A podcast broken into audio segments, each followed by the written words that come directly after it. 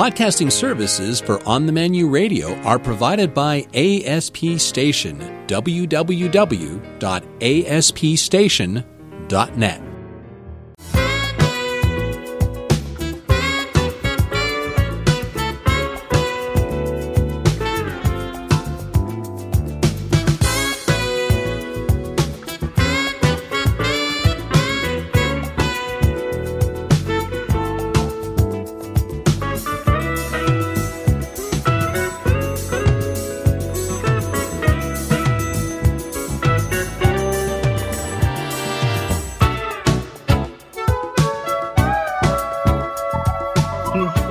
focused people out there. Now you're listening to On the Menu with Ann and Peter Haig. And we're going to start out with an interview with Lisa and Sally Ekus of the Ekus Group, uh, which is a pioneer in the whole field of promoting of specialty food. And boy, they're having their 40th anniversary. Just listen to their story. Oh, it's I'm so excited to be talking to Lisa and Sally Ekus, who I've known Lisa for a million years, and her daughter Sally has joined, and their big changes. This organization, this business, this communications company, has always been uh, right alongside everything we've done from women's chefs and restaurateurs. Well, I think we're going to say, first of all, happy 40th anniversary. If you could believe that, listeners, it's the 40th year. And uh, Lisa, you've been there and you started this company way back at the beginning. Uh, explain a little bit about what the times were like and the kinds of things you picked up on and were able to introduce and change the whole the whole culinary landscape of of uh, publicists and cookbook. Well, Thank you, Anne. It's so lovely to be here with you and Peter. And we yes, we have such a long history. I'm I'm thrilled to be on the show. It's wonderful. It's like an old homecoming. Um, I I sort of grew up, cut my publishing chops in New York City at Crown at Random House, and um, I was one of the first book publicists to focus in food. There were just, I mean, the cookbooks have been coming for a while, but I, I just loved it and I paid attention to it. and, and I ended up becoming, um, fairly knowledgeable around the limited food media at that time. Um, and when I needed to move for life circumstances out of Manhattan, I decided to take a very crazy step uh, of opening my own company. This was 40 years ago. I was about uh, 25 years old. Gives you a clue, and uh, there was no there was nobody doing this, so there was no models, which was good and bad. I mean, I struggled a lot, but I figured out, all right, what does it take to run a female-owned, uh, woman-based company? And I made it up as I went along. It was a little bit of a different time, to put it mildly, um, but I had my following from New York. I had my publisher contacts, and I set up a PR agency that specifically focused in the culinary arena. And by deci- I, I didn't even intentionally decide to go niche, but by doing so, I went very deep and I was able to really help uh, for a lot of first-time authors uh, get the exposure they needed to be successful and they deserve to be successful. People right. like Lynne Rossetto Kasper, Rose Levy Beranbaum, uh, Michael McLaughlin. I mean, just you know, there there are a lot of people that Mollie Katzen and and the Moosewood. There were a lot of people and brands that I was able to help bring forth and each one each one brought me deeper into the industry and I was able to um, really learn a lot as I went. Um, and that early PR work evolved for about 20 more years. And with that, I grew my media training business right. and my consultancy business, uh, and a lot of the other aspects that then led to literary agenting, which I launched in 2000, which to me was closing the circle, coming full circle. So I'll leave it there for a moment, but it's just a brief history? Well, I mean, you did things that nobody even thought of doing, which which says a lot about where your success came from, and you picked the right people right. too to back. I well, so, I did, but I didn't know. I mean, they were, uh, you know, I had to figure out who had talent, and and there were the publishers were hiring me. I mean, they they were making the investment into the authors that they saw as current luminaries, and and that Mm-hmm. that's part you know those are the people who really changed the industry. I put them on your show and i i sent them for interviews and i did tours all over the country with them but they were the creative ones you know what they the shared. superstar chefs and right right. yeah. and they they help bring food and and the understanding of you know what to cook and when to cook it and how to cook it into the forefront. I mean this just we we don't think about that. It was way before Food Network, you know. Oh yeah. Um, you know, I, mean, I remember. Yeah, I remember when I was uh, the um, um, restaurant editor of Pittsburgh Magazine. I got a call from Food Network about doing some sort of panel or something. We didn't even have the Food Network in Pittsburgh at the time. Right. Right. Yeah, and and I never. I mean, I had no idea what it was going to become. Where you'd have all these you know millions of people sitting around watching cooking shows. I mean, just, well, you know why? Because it's entertainment. I mean, it teaches us, but it's entertainment, and that's what the networks have figured out. Um, you know, or cable, they figured out how to entertain people with something they need three times a day, if not more. How brilliant is that? Yeah, well, of course, we had Julia Child. We had, you know, oh her. yes. I still remember early Julia Child too. Um, now, uh, the the scene has changed enormously. Um, I want to ask Sally, Sally, how involved were you with all of these goings on with the, with the uh, um, Lisa Ekus company? And and I want to change. I mean, I want to make sure I mention and talk about the the new name and what it reflects. Um, but how much were you involved with the evolution of this particular um, um, scene? I mean, the scene of public relations for cookbook authors and chefs and cooking and so forth. Because when you grew sure, up well, with it. Yeah, I, I like to say that I've been informally training for this career my whole life because I grew up yes you know, very fortunate to sit next to Julia Child at the dinner table and watch Emeril come through our, you know, studio kitchen for media training. Um, but really, you know, as a child and in and in high school, I was Lisa's daughter. And if you had asked me at the time, what does your mom do? I would have said something in food. And I watched her, you know, lead and run this wonderful, incredible culinary agency, but I wasn't, I didn't have pressure to go into what is now very much an intentional family business.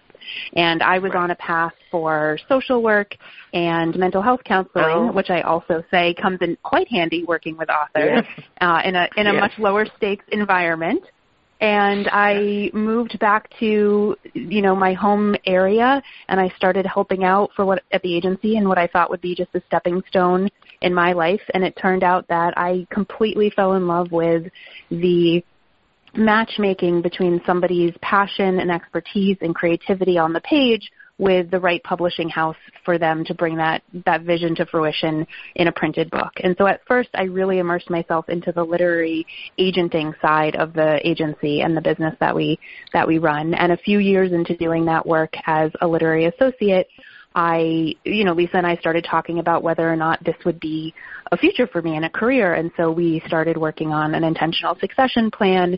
And um, just this past year, I became a full partner, and we rebranded from the Lisa Ekus Group to the Ekus Group to encompass, you know, my my leadership moving forward, and of course, still honoring the the foundation for which Lisa has built this agency. Uh, but how how really uh, Lisa has changed the whole scene? I mean, absolutely. I'd say in during the pandemic, the one publishing segment that held up was the cookbook publishing Book segment. Mm-hmm. Absolutely we're very mm-hmm. very fortunate to have this be our area of focus. And it's been so fun to watch her innovate these different areas of expertise within the industry. So you know first culinary publicity and then media training and then you know talent representation literary representation. And then once i came in we started doing a lot more a la carte matchmaking. So somebody would come to us you know, looking for a food photographer or a stylist or a writer or a collaborator because, you know, we've been in the culinary space for so long and our network runs so deep. And that's when we started making those matches um, on a non-exclusive representation basis. And then out of that grew my interest in, you know, my own personal portfolio of clients. And so I was actively scouting and signing cookbook authors and food writers and bloggers and you know certainly my focus has been on the different forms of social media influencers as well because that's a space in which um, you know, I still am personally a bit of an outlier in terms of my own social media use, but professionally find tremendous value in, in that space and, um, you know, the talent and creativity there. You well, know, to Sally's point, you know, to Sally's point, having the youth part, you know, the, to have a different generation with all that is shifted w- oh, around yeah. social media numbers. I mean, that's one of the largest changes that we've seen in the 40 years. Well, it certainly has changed everything, that's for sure. Um, oh, yeah. I mean, some good, some bad. You know, it right. creates right. a number of problems for people. It, it like used to be too. what's your sign, and now it's you know what's your social media platform. It has much more weight. You know, one of the other major shifts that um, I have seen and lived through, and a lot of people predicted the demise of the cookbook was when books went to ebooks, um, right. or when publishing went to ebooks, and yet that for cookbooks are an anomaly. You know, you want to see the pictures and read the commentary and learn about the culture and have that in the kitchen with you when you cook. So I pretty pretty soon after everybody was was on and on and on about ebooks, I declared that that ebooks means um, is really about everlasting, and I think that that's what cookbooks bring. They bring everlasting cultures, the the hand me down recipes, the the heirloom um, descriptions of where a recipe came from, of how an ingredient was sourced, and I stand by that that. Um, yes. Oh, I think it's where everybody went. I mean, I think that yeah. that, that, that that's the distinguishing uh, characteristic of of that, as opposed to something online or social media. Absolutely. Like and the other big difference is, yeah, you can push a button and get a recipe free out of exactly. the printer, but it hasn't been tested. Who's tested it? Has it been copy edited? You know, when we, I have a, I have a personal slash professional library of cookbooks of about 8,000 and that wasn't oh, a typo of it was not a verbal typo and when we started comparing research online around different topics each topic would go to the same articles they just kept coming up because of the search engines, but then you go and you pull the books and the books from different parts of the world and you learn about the vast influences and differences and commonalities and there's just nothing like what you can get from a from a what I call real hold in your hand book. Yeah. Of course, the cookbooks themselves have undergone um, a whole uh, revolution as well. I mean, I can tell uh, as things come in, you know, because I, I mean, I don't keep all my cookbooks. I have to tell you, but thousands. I don't know what to do with. But there are always at least two hundred in my hole. You know? Oh yeah. but you can read the trends uh, just from the cookbooks. I mean, what comes in, uh, what's published, um, and and yeah. I mean, they're now we're now getting um, what do you call them? Graphic cookbooks. Uh, mm-hmm. I guess the first right. one actually did that was um, uh, what's her name with the uh, uh, Michelle Chen, Nom Nom Paleo. Oh, oh. No, no, uh, yeah, the vegetarian we, one. We, the one in um, in Brooklyn that that was the oh, first dirt vegetarian. Candy? Yes, dirt candy. Dirt candy. Yeah, that was yeah. a, the first one I got. Was a comic book. Mm-hmm. Yeah. Right. Yeah, I think she did. Well, Amanda Cohen is very cutting edge. I mean, you know, and that's that's what cookbooks also is. It's putting out there something brand new and letting the masses have at it. You know, and graphic has penetrated almost every other area of publishing. So why not cookbooks? Mm-hmm. Right. And well, they're doing it now. But um, when you saw the pandemic um, approaching, what were your thoughts on how to change your messaging uh, on cookbooks? Uh, I don't know that we change messaging per se. Um, what we had to help our clients, our authors do was re-envision how they would promote their cookbooks, even though we had morphed more from PR into literary, but to understand how to be more creative in reaching the people who are now literally quarantined at home and cooking um, and I think the indie book business in, in being able to continue to ship or really start in many ways to ship books to compete with Amazon kept the books going into the homes for people to cook from. Um, I don't, I don't know, Sally. Do you have? I don't feel like we shifted as much as the marketing and PR and sales force had to. Do you? Yeah, I would agree with that, Lisa. For the most part, you know, we were guiding our authors through the emotional wave of printing getting delayed, you know, publications getting delayed or shifted, and oh, of course yeah. supply chain. Um, and what about and, being on a ship that sinks and coming from Europe? Correct, right, correct, right, of course. yeah, right, sinking right. ships, right. um, you know, that that being said, I think globally we saw, you know, whether people c- cooked at home or not before the pandemic, some, you know, even the most diehard takeout fan was cooking something at some point in their kitchen, and so luckily the cookbook category had interest from people who may not have otherwise found it.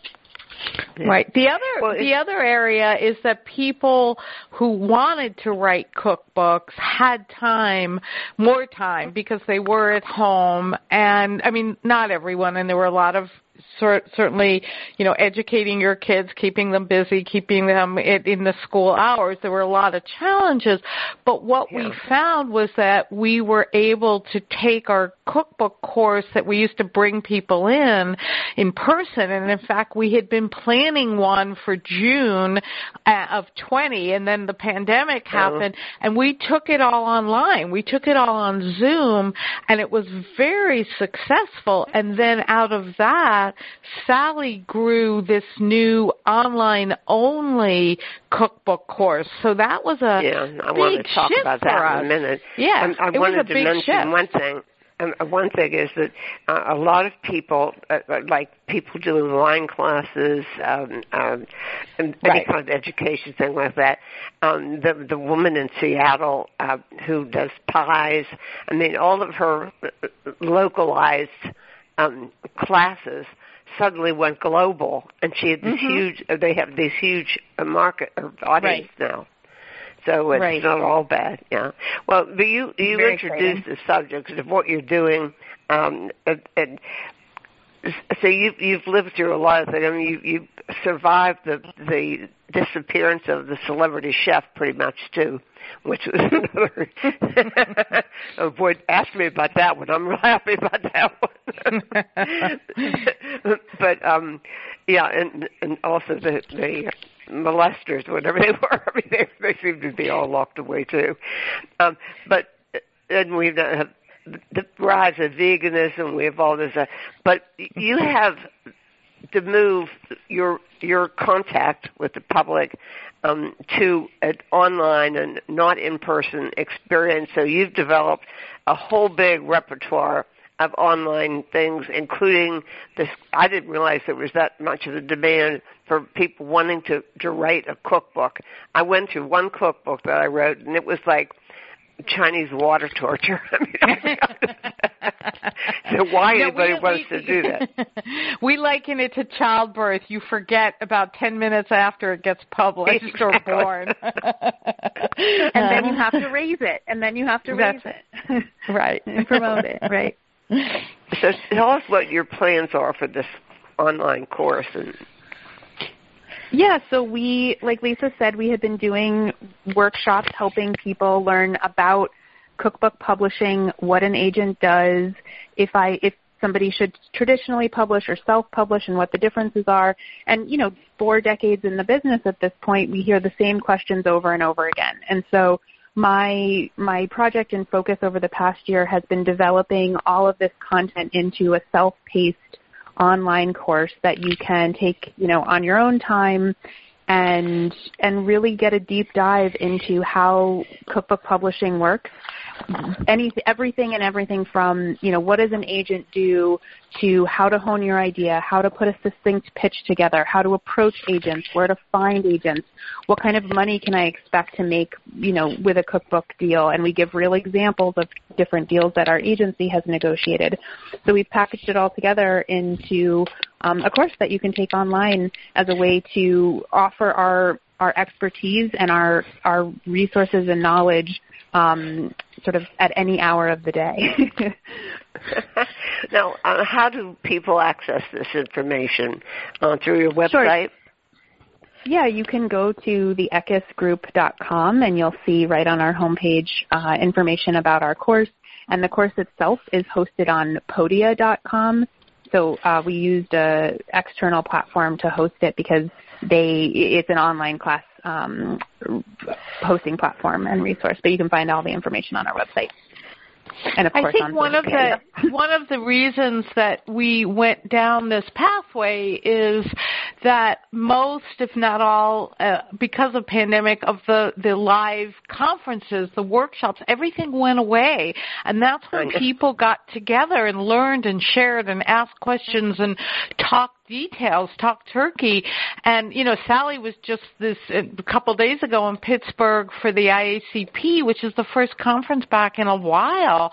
So, yeah. you know, where do people go and how do we better educate to get better books in the market? Um, the consumer is far more savvy and um, there's many more resources. So to compete um, to compete well, you have to create an even better product. And because people are cooking um, globally, they may not have been traveling much lately, but that is actually cooking the food and entering the cultures of other countries um, through cookbooks has, you know, maybe not fully satisfied, but it's it's been a fun adventure for sure. And people are cooking very differently, and now now we can get anything delivered to our door. So oh, you know Look you at can't. the rise of the spice companies and all that oh, whole thing. Yes. Um, yes. Oh. yeah. It it's all. It's, be... we didn't have that. We didn't have that in the early days. No, we at didn't all. have a lot of stuff in the early days. We sure didn't. but you persevered. You've built a. a, a I mean, everybody just about has contact with you, anybody working in this uh, um, this market. I mean, basically, I think. Uh, and I want to mention also that something I've always admired about Lisa is that she always, and I'm sure Sally will be doing the same thing. She's always jumped in and helped uh, the newbies. You know, mm-hmm. to, yeah, and I mean, I know personally people that you've helped that really didn't have a clue about resources available and uh, uh, so I mean you, you give back too. So. Well, I mean, next? I th- thank you. We, it's important to us, both of us. I mean, we can't, we can only represent so many clients to do due diligence, but that doesn't mean we can't help provide tools and resources and educate. And when I started my business, I had nobody to ask. I had nobody mentoring me with one exception and that was Irena Chalmers. And she really, uh, to the, to, literally to her dying day, to help help guide me, but there was oh. no one, no one to show me the ropes really. No, you did and, Lisa, you started well, but, it. But you did it. Well, thank you, but that's why we like to mentor. That's why we think it's so important to help people. You know, what I mean, the the the trite saying is the next generation, but it's the next it's the next talent group. And Sally is now talk, talk about your mentoring for ALA. Yeah, so of course I was raised with the tremendous value of looking at the mentor mentee relationship, and so I'm, you know, which is equally beneficial to both parties, of course and mm-hmm. I am part, I'm participating in the American Association of Literary Agents um, uh, mentoring program where they match, you know, what I guess I'm considered a seasoned agent at this point, which is also kind of funny, uh, with a with an emerging agent interested in culinary, and we get to be a resource to to one another to continue to elevate the you know the culinary space at large. Well, I mean, I, I expect that you will have continued success because um, you're you're in that mold. Uh, anything besides the the online coursing? I mean, that you're planning to do? Uh, as you see, you you seem to re- react as I said, nimbly, um, as as this change happens, and it seems to be happening more and more frequently now. Uh, anything in, in your sights at this point? Oh, I have all sorts of ideas. Uh, this launching the course was a tremendous undertaking and big project for me, and I I hope that the future, in terms of what we launch and put out there, holds a lot more um, in-person and experiential gathering, cooking together, eating together, and of course, reading together.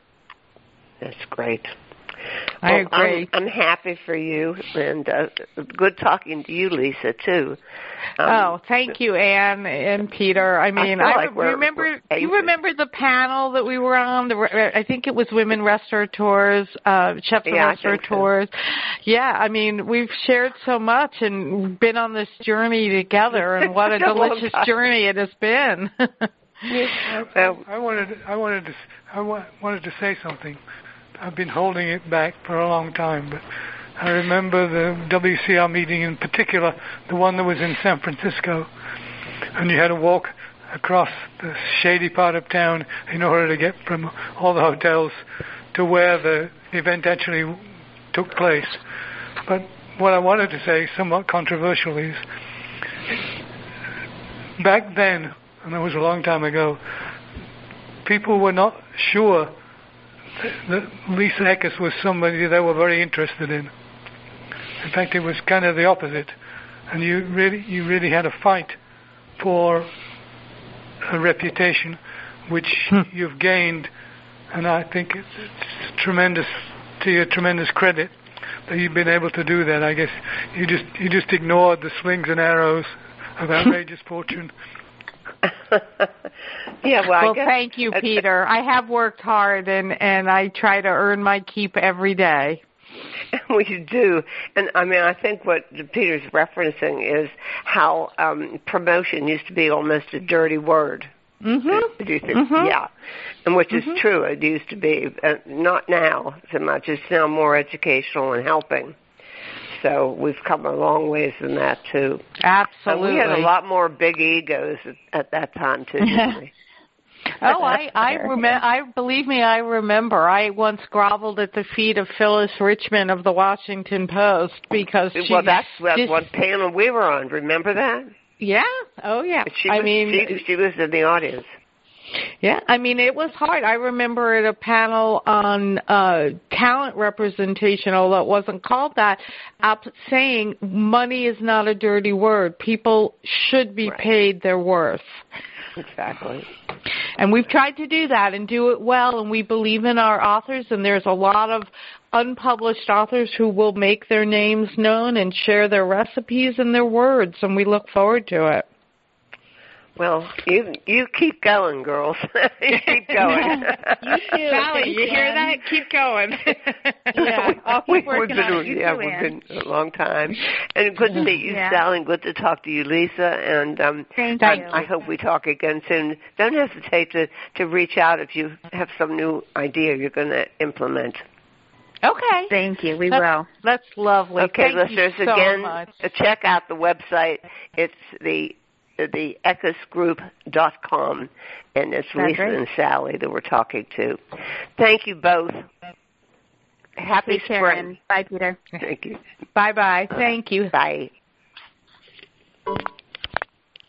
We're going to spice it up with our favorite spice purveyors, um, Burlap and Barrel, talking to Ori Zohar, um, who's a regular on, on the menu, um, about their ever expanding global single source spices, collaborations, and a few minerals. Listen to Ori. Great. Now, we're going to be talking, listeners, to a, a dear friend and a longtime colleague, and we, we love this Burlap and Barrel, the company, and, and we love talking to Ori Zohar because he knows just about everything. so he's our go-to spice person, and uh, you'll notice we regularly have him on board because uh, spicing and spices are a really big issue right now that everybody's learning to cook at home or has been learning to cook at home. And so uh, we like to, to, to spread as much information as possible. And this company, Burlap and Barrel, is like a one-stop spice and also other kinds of product um, station is what I think anyhow. But I, I particularly asked Ori if he could tell us because there's so much confusion over a, a spice that I love to use, and and I think other people do too, called za'atar. And um, Ori, why don't you just tell us, sort it out? I mean, what's the the herb and plant, and what's the mixture, or the? Go ahead. Yeah, yeah. No, thank you for having me. Um, I'm really excited to chat more. Za'atar is also one of my favorite spices, and everybody's confused about it. Um, the, Yeah. the truth is that there's, you know, across the Middle East, there's Za'atar like so many spice blends. Kind of everybody made their own version, and even when you go from like home to home, the ratios and all that stuff are different. But to go all the way to the beginning, Za'atar is actually the name of both the the blend and the herb. And so the blend is based on the herb called Za'atar, which is this kind of somewhere in the oregano kind of family, somewhere between Oh, yeah. thyme and oregano and hyssop. And um and and it's got this really really incredible kind of refreshing herbal bright flavor. Um, and it grows well and it grows quickly and all that. And and the Za'atar blend. Why don't we that- ever that see it offered? I mean, I never see You it know- offered. Do you know? I, I it, it's it is it is surprising. Um, I think that the Za'atar, the blend, has been the thing that that everyone has gotten so excited about, which is just the the herb with normally sesame seeds, a little bit of sumac. Some places put a little bit of salt in there, and in some places also add olive oil to the blend. Um, and and that's what's made it across. I don't know why Za'atar by itself hasn't really made made its breakout debut as a as a single, you know, as a Yeah, single spice. I've never seen it listed for uh, as a seedling or a seed or anything. Yeah, we we brought a little bit of it by itself uh, from our partner farmers in Palestine, and we haven't. I mean, we, we're just using it to make more blends, but but I think if there was more interest in it, we would definitely be happy to also just share the herb by itself. Um, Mhm. But in some some cases, also even uh, some Za'atar blends are red, and those are based more on bulgur. And there's like there's the the world of Za'atar is is a lot broader than most people kind of know, and, and the nuances between Lebanon and Syria and Palestine and Egypt. There's there's everyone has their own kind of version of it. Um, and so it's actually if this is an area that, that you like and a flavor profile that you like, there's so many cool versions of it too. And we're even working with Chef Reem, uh, who's a kind of Palestinian, Syrian, American chef, um, and Uh-huh. just wrote a beautiful new cookbook called Arabiyya about Yeah, I've been trying the- to get a hold of that. I wanted to review it. Well, we have copies of of it, so you just tell us. yeah, well, I was we'll hoping to get a review copy of it. I have, I'm sitting here with like, uh, oh, at least 200 cookbooks in my hall. you know? Uh, yeah, I'm sure it's it's a lot of weight in terms of paper, but this one is a worthy addition to your shelf. She does a really incredible job going all the way from basic techniques and how to make breads and all, and kind of layering it all up to make like entire meals. But we're Yeah, we're have- doing a little like spicy za'atar with her with some of our kind of California chili flakes. Oh, great. Yeah, I saw that um, that she was on your your latest newsletter, which listeners, I would urge you to get on this list for the newsletter because it's packed with useful and important information. And I'd love to read it. Do you write it? Or here, yeah, yeah. Now, honestly, we have a few people on the team that are really good writers. Ren, one of our teammates, she was a butcher uh, living in California in the Bay Area, and after a while, her and her partner moved away, um, and she was trying to figure out what to do. And we got connected her through a friend of a friend, and, and she's just been absolutely incredible. So now we have a, a former butcher writing our newsletters, and, and I wouldn't have it about spices, and I wouldn't have it any other way. now, um, so you, you think that anybody who's interested in, in getting in, um, accessing the actual plant Zaatar should get in touch with you. But I have your blend, the the, the mixture, and I don't know yeah. where it comes from, but it it's wonderful and it stands out over previous um, blends that I've had. Why? So, Where's it from? Honestly, I think it's it's a lot about freshness. So so normally the way that herbs go and all spices go through this really long supply chain and like we all know, like people, why do people love fresh herbs over dried herbs? Because dried herbs have the reputation of kind of tasting like cardboard, and it's because they're Mhm. just, in particular, even more sensitive to kind of losing their flavor over time, over heat, over through moisture, through all of that.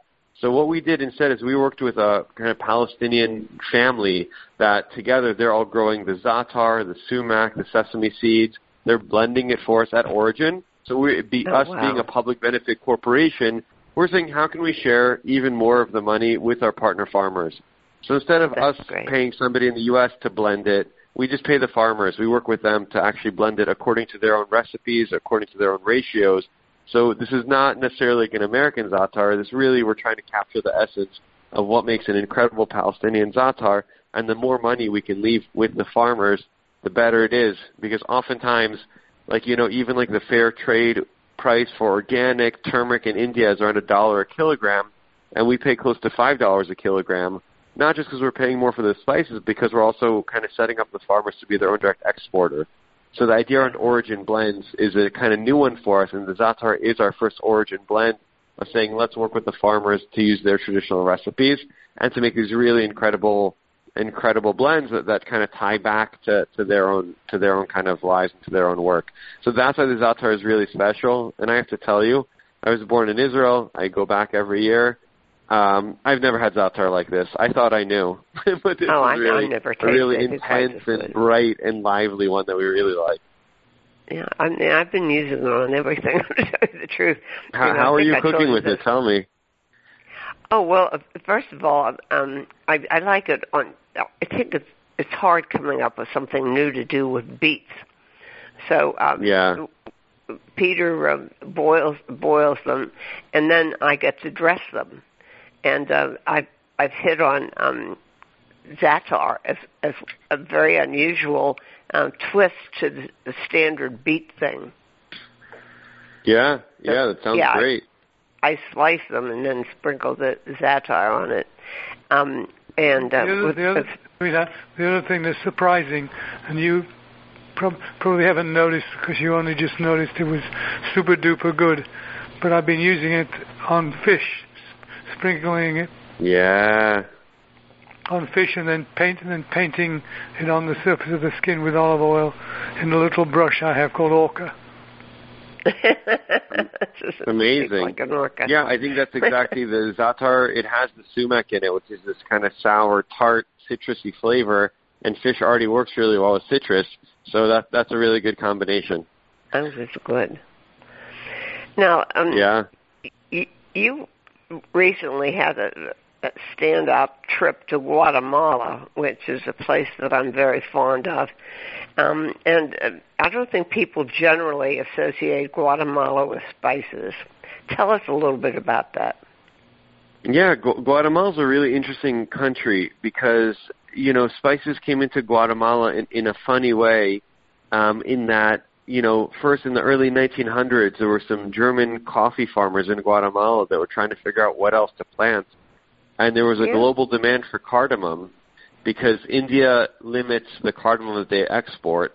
and so it's hard to get kind of cardamom. India grows more cardamom than anywhere else in the world, but it's but they don't. Most of it's for for kind of local consumption. And there's a huge Indian diaspora community. There's also across the Middle East, you know, coffee and cardamom is is a pairing that that you know, uh, you, it's it's hard to get coffee without cardamom in many places around the really? Middle East, and Turkey, and the Mediterranean. And so it turns out that cardamom not only grows very well in Guatemala, but that, that an entire industry sprung up around it. And it's it's one of those very rare instances where Guatemala exports more cardamom than any other country in the world. It has not broken into the local cuisine in any way. They don't like it. They don't know what to do with it. they don't cook with it. We talked to maybe 20 or 30 people across our trip, and we just said, "Hey, how, how do you cook with cardamom?" They're like, "I I don't." so, but but they grow incredible cardamom, and we we met Don Amilcar, who is, as far as we know, the only vertically integrated cardamom farmer in Guatemala, where who even like he was a kid working on the cardamom farms picking, then eventually went to the military, then eventually started buying up the farmland, then bought the truck, then brought a drying machine, then brought a grinding machine, and just kind of kept picking this stuff up and, and, and built this whole cardamom supply chain. And what's really interesting that goes alongside that is that that uh, since he asked his customers, "What else do you need?" and so he started growing uh, uh, the whole limes, started growing limes that then sit outside and cure in the sun and turn into black limes just through oh, the is that sun. Where the black lime? We also swear by black lime, and that's your black lime comes from Guatemala. It comes from Guatemala, and it's this. It's it really was a kind of. We talked to the black lime farmers, and they said our our father met with uh, somebody from the Middle East. They said just an Arab. We said from where? They said we don't know. And they're like, and he taught them how to dry this properly and how to cure this black lime. So I think because so much of the cardamom was going to the Middle East, some enterprising farmers said, "What else do you need?" And they said, "Oh, well, we could also use this like black lime, also called Persian lime or Omani lime." Uh-huh. Um, and so they started growing that and, and curing it, you know, according to the traditional methods, which is, you know, kind of laying it out in the sun and letting the juices run, and, and it kind of they turn into these like ping pong, hollow ping pong ball kind of limes, and and then they put them in a kind of plastic bag for another 20, 25 days, and they kind of it takes cure. a long time to there. get black lime. It takes a long time. A surprising amount of chefs in New York that we've talked to uh, do it themselves. They'll throw it in the dehydrator for a few days, but it's a Mm-hmm. whole lot of work for for a few limes. So that that also comes from Guatemala. And I think the the last thing that's I think interesting is that chilies in general, chili peppers that we all know and love, are all native Yeah. to Central and South America. And so even though we know Hungarian paprika and we know Spanish paprika, and they've kind of very nicely propagated themselves across the world because peppers do a really nice job. You know, you throw a pepper in any environment and some are spicy, some are thin-walled, some are thick-walled, some are small, large. They kind of do a really nice job of adapting to their environment. But peppers, chili peppers, are native to Central and South America. And so outside of the city of Coban in northern Guatemala grows a, a pepper called the Cobanero chili. And we asked Uh-huh. our partner farmer if he knew anybody that grew it, Don Amilcar. And then the next time we came to visit, he pulled a tarp off of a pile of Cobanero chilies that he had grown and, and dried for us, you know, Oh, in the wow. corner of his warehouse. And so this is a really beautiful kind of medium to, to kind of, it's got some bite to it in terms of the spiciness, but it also Mhm. has this really beautiful fruitiness and, and just a slight hint of smoke. And so honestly, it's become one of my favorite chili peppers. And so now we get all this from Guatemala, the, the limes, the cardamom, chili peppers. There's so much that grows there in the very like fertile soil of the kind of cloud forest of Alta Verapaz. Well, yeah, I mean, they, they, you're right though. I mean, they don't integrate this stuff into their cuisine. I mean, they, yeah, yeah. We were trying to encourage people to do it. we wanted, we were like, come on, try it. We make sure they try it. They're like, no, I'd, I'd prefer it without the cardamom. Thank you very much. but we tried to win over the, the farm hands and some of the other folks over there. But, you know, if you, I if you think that, figure that it would go with black beans, I mean, it probably would. That's, I had Yeah, black exactly. beans three three meals a day when I was in Guatemala. Yeah, but you know what? The cardamom coffee is starting to break through, and, and uh, we did chat with a few folks that were starting to put cardamom in their coffee, and that maybe that's the foot in the door that cardamom needs to kind of really establish a, a place in Guatemalan cuisine. But we're going to keep uh, trying to proselytize people over to to start cooking with cardamom. No, I mean cardamom it goes in Turkish coffee, doesn't it? Yeah, that's exactly right. Yeah, and in many places, especially around Turkey, even when I go back to Israel, the two options of coffee are with cardamom or without cardamom. Oh, you know, really? there's no there, there's no such thing as coffee. If you want coffee without cardamom, it has to say without cardamom on the label of the packaging. oh my! So so that's how no, much of a standard it is. I mean, I keep I'm wondrous at how many different spices you come across and you write about. I mean, do you really um, inventory all of those things? Yeah, so I mean that. I think that's exactly one of the questions that that my co-founder Ethan and I have been asking ourselves a lot. Is that you know as we grew, I think we we a lot of people that are really excellent home cooks got to know us and became familiar with our spices. But what we're really trying to do this year is we heard a lot last year saying I'm not a sophisticated enough cook to use burlap and barrel. And so we're trying to find all kinds of ways to make it a little bit easier. And so we know that people use more spice blends than they do single spices. So we want to do a little bit more spice blends. And like we still, we know that people, like we're actually going to launch a line of sugars, a coconut sugar, a maple sugar, and a panela right. that we're bringing in from Colombia. And we're going to do more salt. And so we're just trying to like have more things that you can just kind of get a little entry point into cooking with better spices and salts and seasonings. And maybe that's how you get to know us and get to know the world. And we still want to have fun, crazy, esoteric stuff that you've never heard of. I don't know, did I ever send you our, our mesquite powder? What is it again? Mesquite powder. It's from the same No. tree that people harvest the wood uh, to smoke things. So you may have heard of things Oh, like mesquite. smoke. Mesquite. No, I don't have any of that. What do you do with it? So, this uh, season? I'll have to send you some, but this is uh, instead this is the powder of the fruits. And so it's really this beautiful kind of sweet vanilla y kind of powder um, that you can use in place of cacao. And so I think this, and it's a regener, and the trees grow regeneratively. They help the soil, um, and and you're just harvesting the fruit, so you don't even have to take down the tree for it. So it's it's really this kind of sustainable growth. And so nobody knows about it, nobody uses it, but but we're really working hard to make sure that mesquite powder gets on people's radar. So maybe the next time we talk, I'll send you a jar, and then you can you can let me know what you think of it and how you're cooking with it. Yeah, can you can you put it in tequila? Probably. Yeah. Absolutely. I mean, that's most spices you can put in tequila, and you know, it wouldn't be worse. yeah, the thing that uh, I found so unusual um, in, in Guatemala is drinking um, scotch. I mean, like it's very expensive there, as you could well imagine.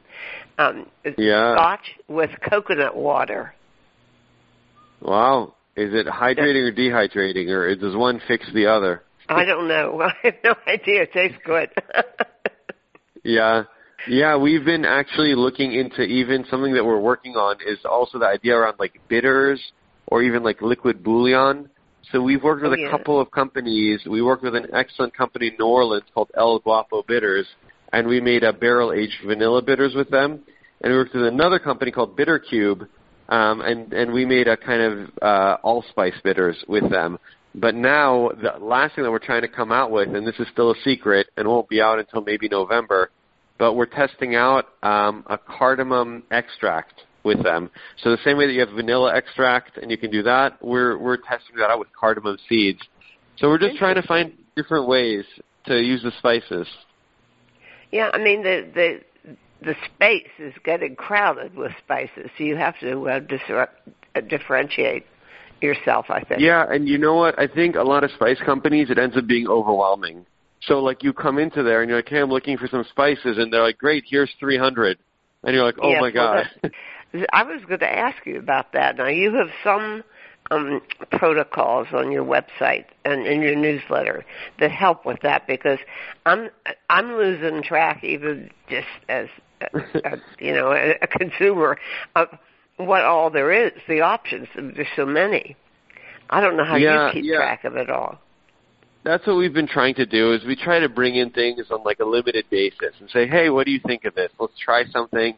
We try to bring in things that aren't competitive with each other, because like, I think mm-hmm. what's really what's really wonderful is ideally you can come to our site and say, hey, I want you know cinnamon, and we can just send you to the best version of that cinnamon that you need without you getting lost around like eight or ten different types of cinnamon, which is I think where it becomes a little bit overwhelming and a little bit intimidating. Right. So cinnamon is a good example of where it's overwhelming.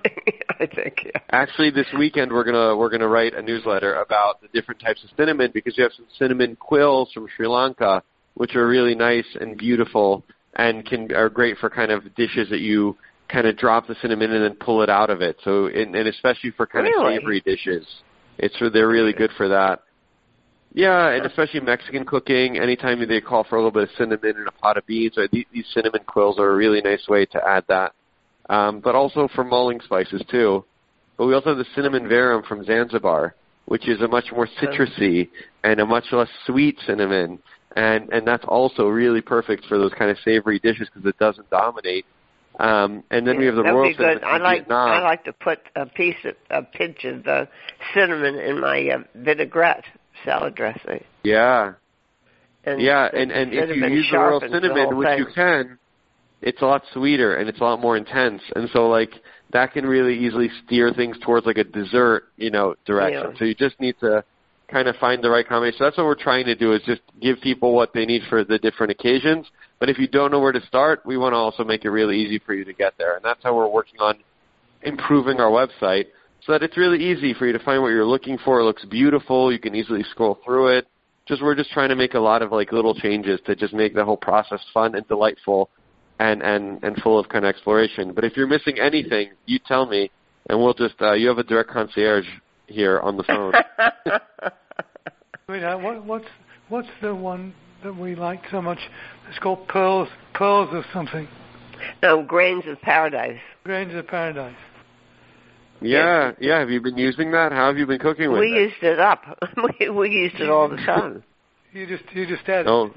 You can add it to an omelet. You can add it to boiled eggs. You can you can you can add it to anything. Uh, The amazing thing is yeah. It's Not- not grains of does it taste paradise are actually. Re- yeah, I'm so glad that you like it because it, it is it is really a special spice that, that people do feel a little bit intimidated by.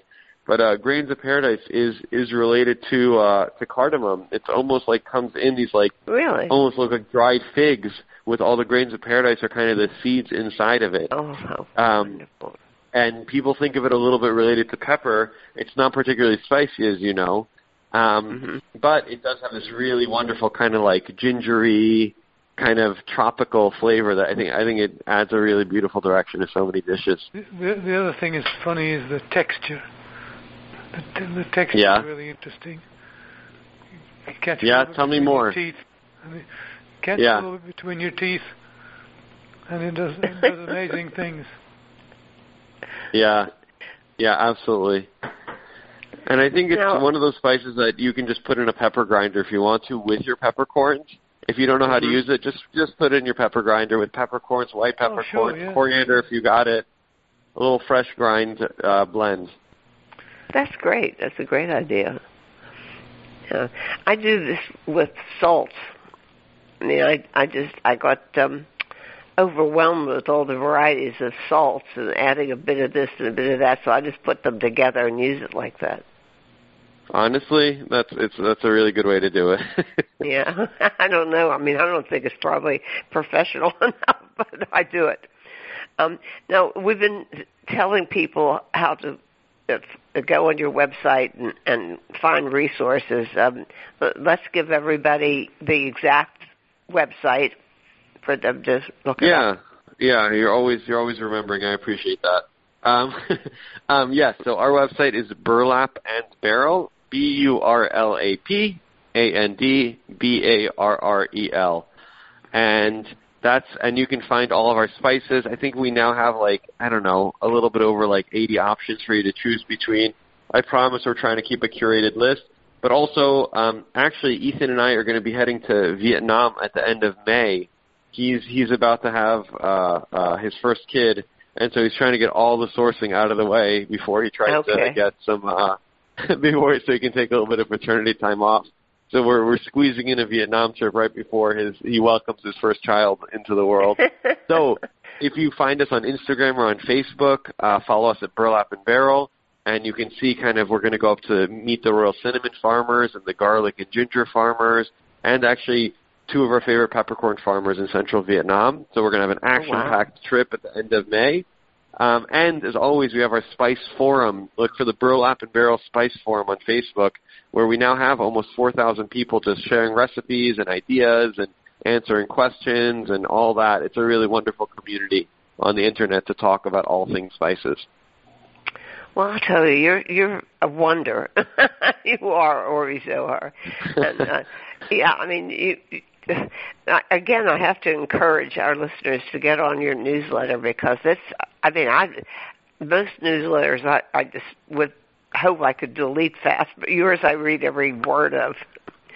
So. Oh, and, I really appreciate it. We try to make it interesting. Everybody writes newsletters about sales, and then sends you 47 newsletters about their sale. And we try to write about our partner farmers and spices and where they come oh, from, oh, yeah. and recipes I did, and all that. So if you're somebody who appreciates food and wants to learn a little more about your spices, then uh, our newsletters are nice. We won't bug you too much. We send out one a week, and, and that's it. Yeah, well, uh, go on, on and sign up for this newsletter, um, listeners, and also um, take advantage of, of all these um, ancillary services that this company, Burlap and Barrel, offers in terms of um, you could even join their spice club if you want to tiptoe into this whole thing. Um, it, it, the forum is on Facebook, and that's excited too. And there was something else I wanted to mention. You have a service on, and what is it? Um, well, you can I'm, always just email us at care at Burlap and Barrel or at Ori at Burlap and Barrel, and we, we're just happy to talk to you and talk to you about spices and answer any questions and all that stuff. Our team is a bunch of people that are spice maniacs. So throw all your questions at us. Well, that's us, I think.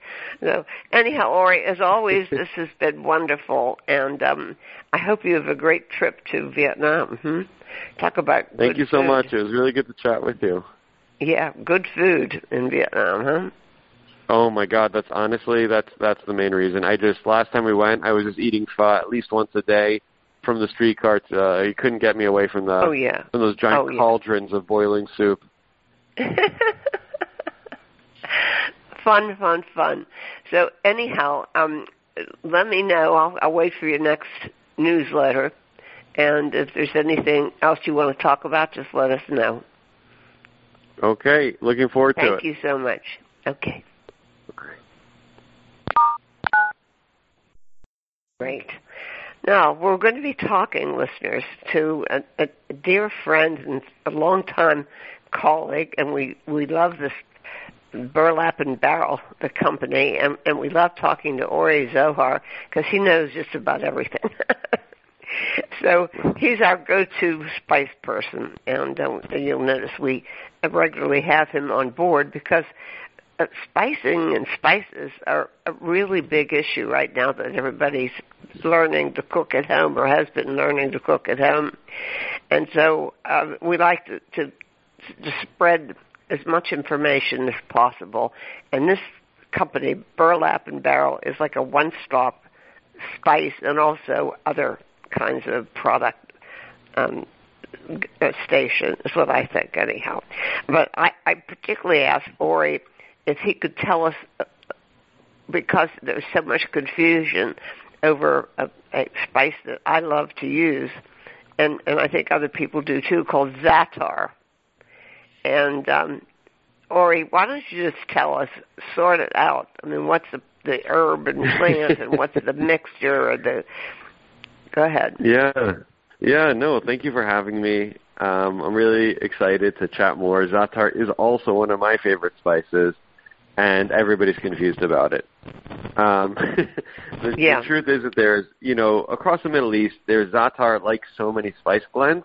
Kind of everybody made their own version, and even when you go from like home to home, the ratios and all that stuff are different. But to go all the way to the beginning, za'atar is actually the name of both the the blend and the herb, and so the blend is based on the herb called za'atar, which is this kind of somewhere in the oregano kind of family, somewhere between oh, yeah. thyme and oregano and hyssop, and um, and and it's got this really really incredible kind of refreshing herbal bright flavor. Um, and it grows well and it grows quickly and all that. And and the za'atar blend. Why don't we that, ever that see it offered?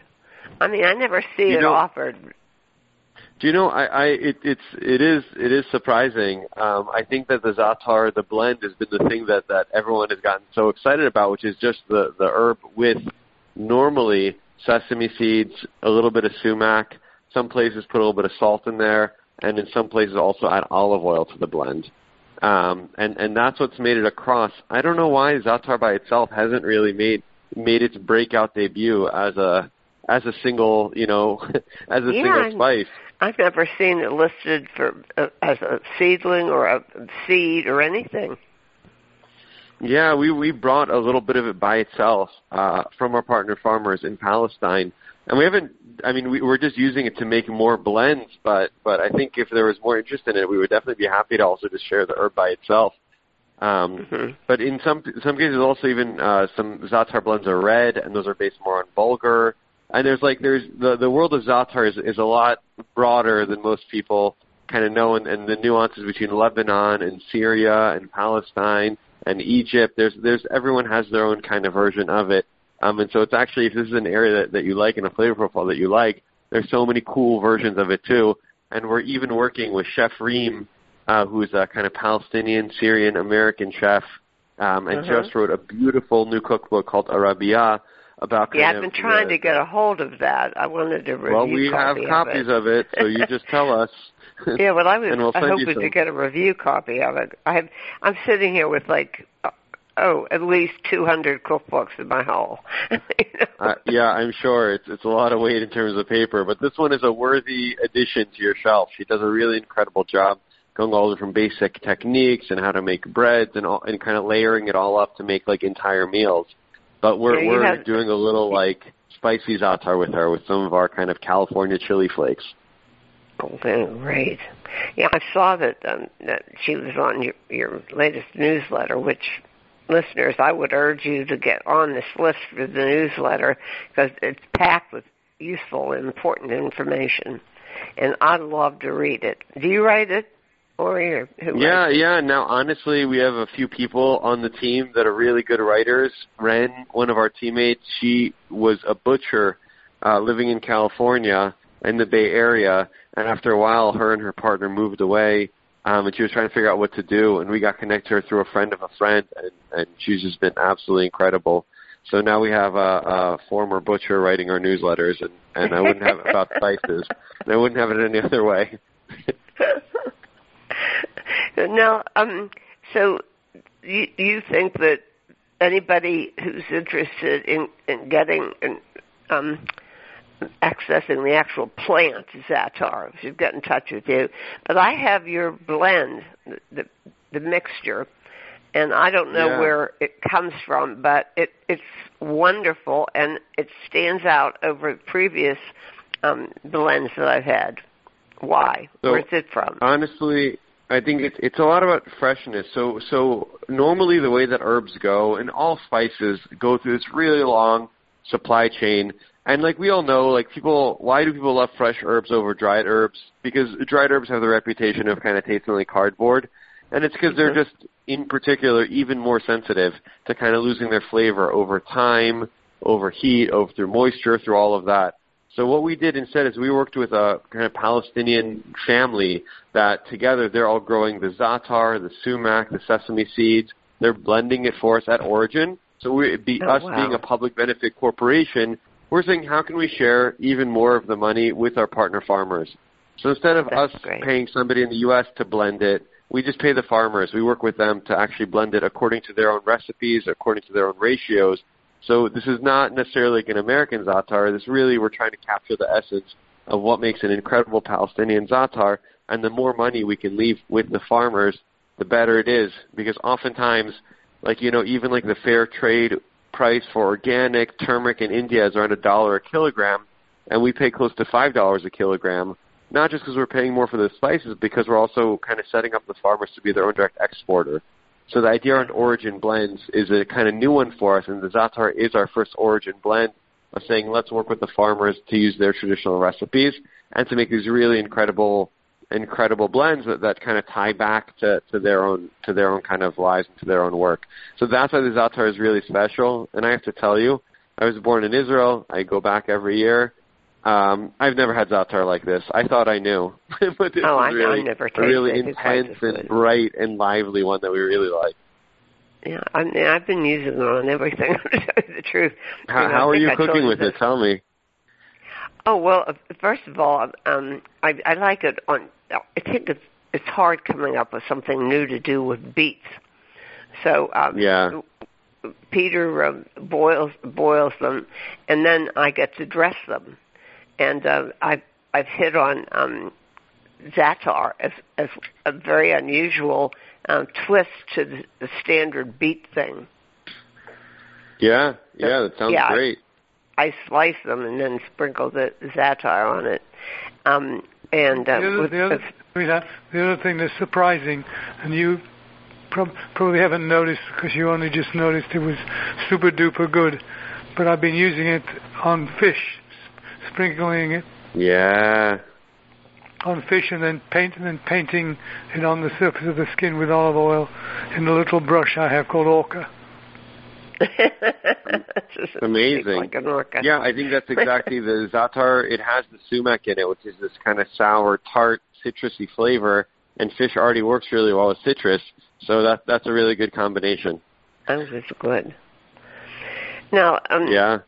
you, you recently had a, a stand-up trip to Guatemala, which is a place that I'm very fond of. Um, and uh, I don't think people generally associate Guatemala with spices. Tell us a little bit about that.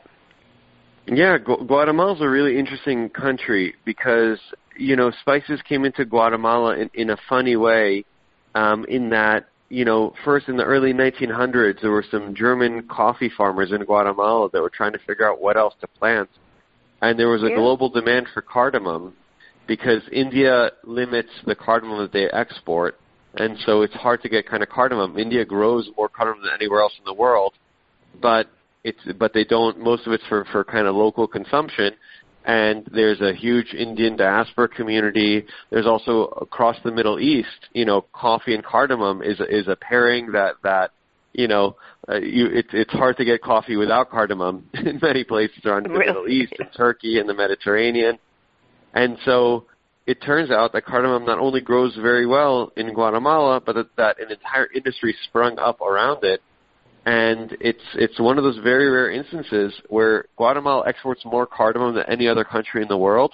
It has not broken into the local cuisine in any way. They don't like it. They don't know what to do with it. they don't cook with it. We talked to maybe 20 or 30 people across our trip, and we just said, "Hey, how, how do you cook with cardamom?" They're like, "I I don't." so, but but they grow incredible cardamom, and we we met Don Amilcar, who is, as far as we know, the only vertically integrated cardamom farmer in Guatemala, where who even like he was a kid working on the cardamom farms picking, then eventually went to the military, then eventually started buying up the farmland, then bought the truck, then brought a drying machine, then brought a grinding machine, and just kind of kept picking this stuff up and, and, and built this whole cardamom supply chain. And what's really interesting that goes alongside that is that that uh, since he asked his customers, "What else do you need?" and so he started growing uh, uh, the whole limes. Started growing limes that then sit outside and cure in the sun and turn into black limes just through Oh, the is that sun. where the black lime? We also swear by black lime, and that's your black lime comes from Guatemala. It comes from Guatemala, and it's this. It's it really was a kind of. We talked to the black lime farmers, and they said our our father met with uh, somebody from the Middle East. They said just an Arab. We said from where? They said we don't know. And they're like, and he taught them how to dry this properly and how to cure this black lime. So I think because so much of the cardamom was going to the Middle East, some enterprising farmers said, "What else do you need?" And they said, "Oh, well, we could also use this like black lime, also called Persian lime or Omani lime." Oh. Um, and so they started growing that and, and curing it, you know, according to the traditional methods, which is, you know, kind of laying it out in the sun and letting the juices run, and, and it kind of they turn into these like ping pong, hollow ping pong ball kind of limes. and and then they put them in a kind of plastic bag for another 20, 25 days, and they kind of it cure. takes a long time to there. get black lime. it takes a long time. A surprising amount of chefs in New York that we've talked to uh, do it themselves. They'll throw it in the dehydrator for a few days, but it's a Mm-hmm. whole lot of work for for a few limes. So that that also comes from Guatemala. And I think that the last thing that's I think interesting is that chilies in general, chili peppers that we all know and love, are all native Yeah. to Central and South America. And so even though we know Hungarian paprika and we know Spanish paprika, and they've kind of very nicely propagated themselves across the world because peppers do a really nice job. You know, you throw a pepper in any environment and some are spicy, some are thin-walled, some are thick-walled, some are small, mm-hmm. large. They kind of do a really nice job of adapting to their environment. But peppers, chili peppers, are native to Central and South America. And so outside of the city of Coban in northern Guatemala grows a, a pepper called the Cobanero chili. And we asked our uh-huh. partner farmer if he knew anybody that grew it, Don Amilcar. And then the next time we came to visit, he pulled a tarp off of a pile of Cobanero chilies that he had grown and, and dried for us, you know, Oh, in the wow. corner of his warehouse. And so this is a really beautiful kind of medium to, to kind of, it's got some bite to it in terms of the spiciness, but it also Mm-hmm. has this really beautiful fruitiness and, and just a slight hint of smoke. And so honestly, it's become one of my favorite chili peppers. And so now we get all this from Guatemala, the, the limes, the cardamom, chili peppers. There's so much that grows there in the very like fertile soil of the kind of cloud forest of Alta Verapaz. Well, yeah, I mean, they, they, you're right though. I mean, they don't integrate this stuff into their cuisine. I mean, they, yeah, yeah. We were trying to encourage people to do it. we wanted, we were like, come on, try it. We make sure they try it. They're like, no, I I prefer it without the cardamom. Thank you very much. but we tried to win over the the farm hands and some of the other folks over there. But you know, if you, I if you think that configured that it would go with black beans, I mean, it probably would. That's, I had Yeah, black exactly. beans three three meals a day when I was in Guatemala. Yeah, but you know what? The cardamom coffee is starting to break through, and, and uh, we did chat with a few folks that were starting to put cardamom in their coffee, and that maybe that's the foot in the door that cardamom needs to kind of really establish a, a place in Guatemalan cuisine. But we're going to keep uh, trying to proselytize people over to to start cooking with cardamom. no, I mean, cardamom it goes in Turkish coffee, doesn't it? Yeah, that's exactly right. Yeah, and in many places, especially around Turkey, even when I go back to Israel, the two options of coffee are with cardamom or without cardamom. Oh, you know, really? there's no there's no such thing as coffee. If you want coffee without cardamom, it has to say without cardamom on the label of the packaging. Oh my. So, so that's how no, much of a standard it is. I mean, I keep, I'm wondrous at how many different spices you come across and you write about. I mean, do you really um, inventory all of those things? Yeah, There's I mean many that that I think that's exactly one of the questions that, that my co-founder Ethan and I have been asking ourselves a lot is that, you know, as we grew, I think we, we a lot of people that are really excellent home cooks got to know us and became familiar with our spices. But what we're really trying to do this year is we heard a lot last year saying, I'm not a sophisticated enough cook to use burlap and barrel. And so we're trying to find all kinds of ways to make it a little bit easier. And so we know that people use more spice blends than they do single spices. So we want to do a little bit more spice blends. And like we still, we know that people, like we're actually going to launch a line of sugars, a coconut sugar, a maple sugar, and a panela Right. that we're bringing in from Colombia. And we're going to do more salt. And so we're just trying to like have more things that you can just kind of get a little entry point into cooking with better spices and salts and seasonings. And maybe that's how you get to know us and get to know the world. And we still want to have fun, crazy, esoteric stuff that you've never heard of. I don't know, did I ever send you our, our mesquite powder? what is it again? Mesquite powder. It's from the same No. tree that people harvest the wood uh, to smoke things. So you may have heard of things oh, like mesquite. smoke. Mesquite. No, I don't have any of that. What do you do with it? So, uh, season? I'll have to send you some, but this is uh, instead this is the powder of the fruits. And so it's really this beautiful kind of sweet vanilla y kind of powder um, that you can use in place of cacao. And so I think this, and it's a regener, and the trees grow regeneratively. They help the soil, um, and and you're just harvesting the fruit, so you don't even have to take down the tree for it. So it's it's oh, really just a kind of sustainable growth. And so nobody knows about it, nobody uses it, but but we're really working hard to make sure that mesquite powder gets on people's radar. So maybe the next time we talk, I'll send you a jar, and then you okay. can you can let me know what you think of it and how you're cooking with it. Yeah, can you can you put it in tequila? Probably. Yeah? Absolutely. I mean, that's most spices you can put in tequila, and you know, it wouldn't be worse. yeah, the thing that uh, I found so unusual um, in, in Guatemala is drinking um, scotch. I mean, like it's very expensive there, as you could well imagine. Um, yeah. Scotch with coconut water. Wow. Is it hydrating or dehydrating, or does one fix the other? I don't know. I have no idea. It tastes good. yeah. Yeah, we've been actually looking into even something that we're working on is also the idea around like bitters or even like liquid bouillon. So we've worked with oh, a couple of companies. We worked with an excellent company in New Orleans called El Guapo Bitters, and we made a barrel aged vanilla bitters with them. And we worked with another company called Bitter Cube, um, and and we made a kind of uh, allspice bitters with them. But now the last thing that we're trying to come out with, and this is still a secret and won't be out until maybe November, but we're testing out um, a cardamom extract with them. So the same way that you have vanilla extract and you can do that, we're we're testing that out with cardamom seeds. So we're just trying to find different ways to use the spices. Yeah, I mean the the the space is getting crowded with spices, so you have to uh, dis- uh, differentiate yourself. I think. Yeah, and you know what? I think a lot of spice companies it ends up being overwhelming. So like you come into there and you're like, hey, I'm looking for some spices, and they're like, great, here's 300, and you're like, oh yes, my god. I was going to ask you about that. Now you have some um, protocols on your website and in your newsletter that help with that because I'm I'm losing track even just as, as you know a, a consumer of what all there is, the options. There's so many. I don't know how yeah, you keep yeah. track of it all. That's what we've been trying to do is we try to bring in things on like a limited basis and say, hey, what do you think of this? Let's try something. We try to bring in things that aren't competitive with each other.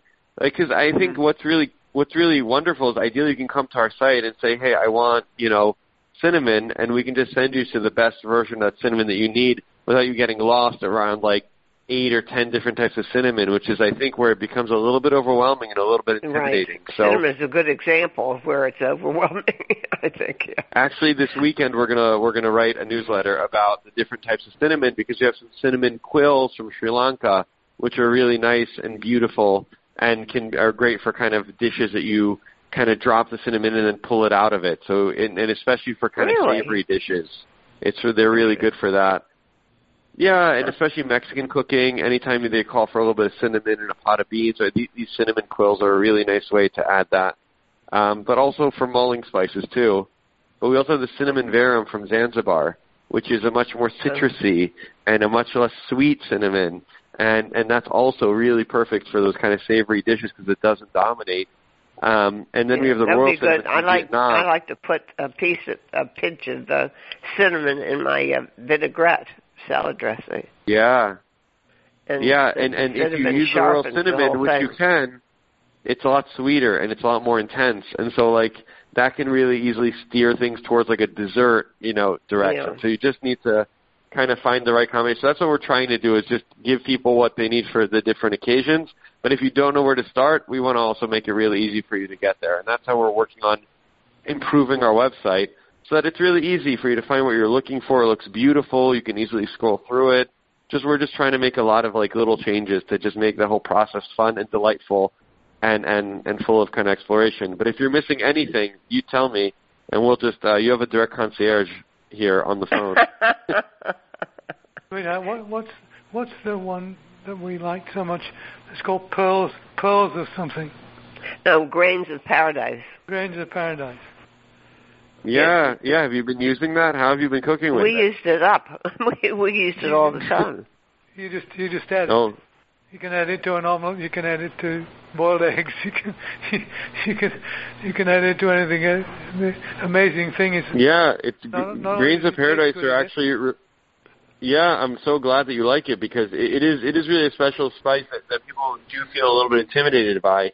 But uh, grains of paradise is is related to uh, to cardamom. It's almost like comes in these like really almost look like dried figs with all the grains of paradise are kind of the seeds inside of it. Oh, how Um, wonderful! and people think of it a little bit related to pepper. It's not particularly spicy, as you know, um, Mhm. but it does have this really wonderful kind of like gingery, kind of tropical flavor that I think I think it adds a really beautiful direction to so many dishes. The, the, the other thing is funny is the texture. The, the texture Yeah. is really interesting. You catch a Yeah, little bit tell me more. Teeth. I mean, catch Yeah. a little bit between your teeth, and it does, it does amazing things. Yeah, yeah, absolutely. And I think it's Now- one of those spices that you can just put in a pepper grinder if you want to with your peppercorns. If you don't know how to Mhm. use it, just just put it in your pepper grinder with peppercorns, white Oh, peppercorns, sure, yeah. coriander if you got it, a little fresh grind uh, blend. That's great. That's a great idea. Yeah. I do this with salts. I mean, I I just I got um overwhelmed with all the varieties of salts and adding a bit of this and a bit of that, so I just put them together and use it like that. Honestly, that's it's that's a really good way to do it. Yeah, I don't know. I mean, I don't think it's probably professional enough, but I do it. Um, now we've been telling people how to uh, go on your website and, and find resources. Um, let's give everybody the exact website for them to look at. yeah, yeah, you're always you're always remembering. I appreciate that. Um, um, yes, so our website is Burlap and Barrel, B U R L A P A N D B A R R E L, and that's and you can find all of our spices. I think we now have like I don't know a little bit over like 80 options for you to choose between. I promise we're trying to keep a curated list. But also, um, actually, Ethan and I are going to be heading to Vietnam at the end of May. He's he's about to have uh, uh, his first kid, and so he's trying to get all the sourcing out of the way before he tries Okay. to get some uh, before so he can take a little bit of paternity time off. So we're we're squeezing in a Vietnam trip right before his he welcomes his first child into the world. so if you find us on Instagram or on Facebook, uh, follow us at Burlap and Barrel, and you can see kind of we're going to go up to meet the Royal Cinnamon farmers and the garlic and ginger farmers, and actually two of our favorite peppercorn farmers in central Vietnam. So we're going to have an action-packed trip at the end of May. Um, and as always, we have our Spice Forum. Look for the Burlap and Barrel Spice Forum on Facebook, where we now have almost 4,000 people just sharing recipes and ideas and answering questions and all that. It's a really wonderful community on the internet to talk about all things spices. Well, I'll tell you, you're you're a wonder. you are, or you so are. And, uh, yeah, I mean, you, you- again, I have to encourage our listeners to get on your newsletter because it's. I mean, I most newsletters I, I just would hope I could delete fast, but yours I read every word of. So. Oh, I really appreciate it. We try to make it interesting. Everybody writes newsletters about sales and then sends you 47 newsletters about their sale. And we try to write about our partner farmers and spices and where they come oh, from Oh, and recipes did and all that. So if you're somebody who appreciates food and wants to learn a little more about your spices, then uh, our newsletters are nice. We won't bug you too much. We send out one a week, and, and that's it. Yeah, well, uh, go on on and sign up for this newsletter, um, listeners, and also um, take advantage of, of all these um, ancillary services that this company, Burlap and Barrel, offers. In terms of, um, you could even join their Spice Club if you want to tiptoe into this whole thing. Um, it, the forum is on Facebook, and that's excited too. And there was something else I wanted to mention. You have a service on, and what is it? Um, I'm, well, you can I'm, always just email us at care at Burlap and Barrel or at Ori at Burlap and Barrel, and we, we're just happy to talk to you and talk to you about spices and answer any questions and all that stuff. Our team is a bunch of people that are spice maniacs, so throw all your questions at us. well, th- that's us, I think. So, anyhow, Ori, as always, this has been wonderful, and um, I hope you have a great trip to Vietnam. Hmm? Talk about Thank you so food. much. It was really good to chat with you. Yeah, good food in Vietnam, huh? Oh my God, that's honestly that's that's the main reason. I just last time we went, I was just eating pho at least once a day from the street carts. Uh, you couldn't get me away from the oh yeah from those giant oh, cauldrons yeah. of boiling soup. fun, fun, fun. So anyhow, um, let me know. I'll, I'll wait for your next newsletter, and if there's anything else you want to talk about, just let us know. Okay, looking forward Thank to it. Thank you so much. Okay. Okay. Podcasting services for On the Menu Radio are provided by ASP Station, www.aspstation.net.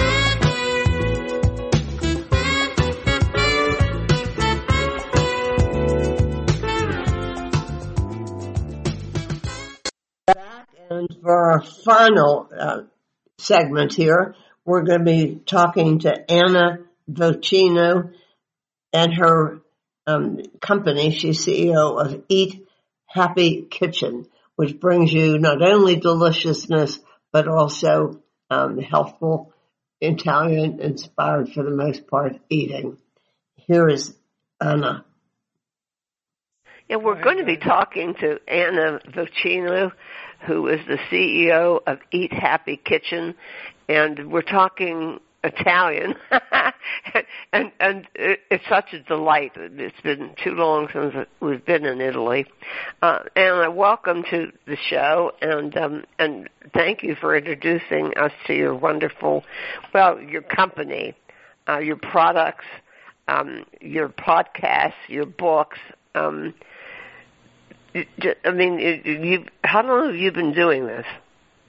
Well, first of all, thank you for having me. I'm really happy to be here. And yes, I I feel like if we can just wane nostalgic about Italy for a little while because I'm in the same boat. We haven't been able to get back since before yeah. pandemic and I'm going this fall and I'm thrilled and and my daughter who is a painter just got an artist in residency in Rome so she's going to be going for 9 months in the fall so now I have a great excuse to Oh, to go. where is she going to be? Mm-hmm. She's going to be right in Rome at the British School in Rome. Yeah, oh, that's doing wonderful. A, a, a painting residency. I know. I was like, kiddo, you're living the life. You're you're starting your life in adulthood in a pretty great way, Yeah.